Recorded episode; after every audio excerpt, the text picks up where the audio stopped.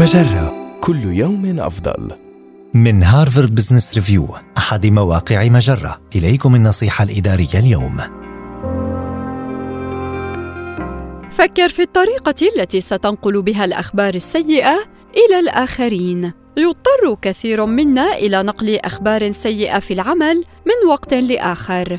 تظهر البحوث أن الأشخاص الذين يتلقون أخبارا سيئة يهاجمون ناقلها ما يعني أنه عليك توخي الحذر عند نقلك هذا النوع من الأخبار؟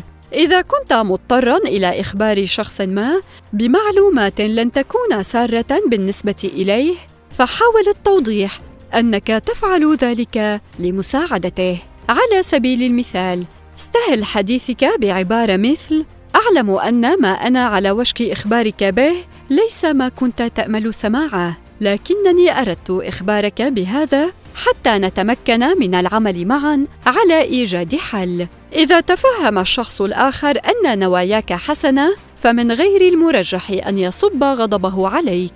وعندما تحتاج إلى نقل ملاحظات سلبية حاول أن تبدأ بذكر بعض الملاحظات الإيجابية. ما يمكن أن يجعل الشخص أكثر تقبلا؟ يمكنك أيضا أن تقول شيئا من قبيل أخبرك بهذا لأنني أعلم إمكاناتك وأريد مساعدتك على النمو. هذه النصيحة من مقال الأبحاث تؤكد عندما نتلقى أخبارا سيئة نهاجم حامل الرسالة.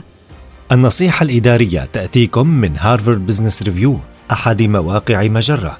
مصدرك الأول لأفضل محتوى عربي على الإنترنت. مجرة كل يوم أفضل.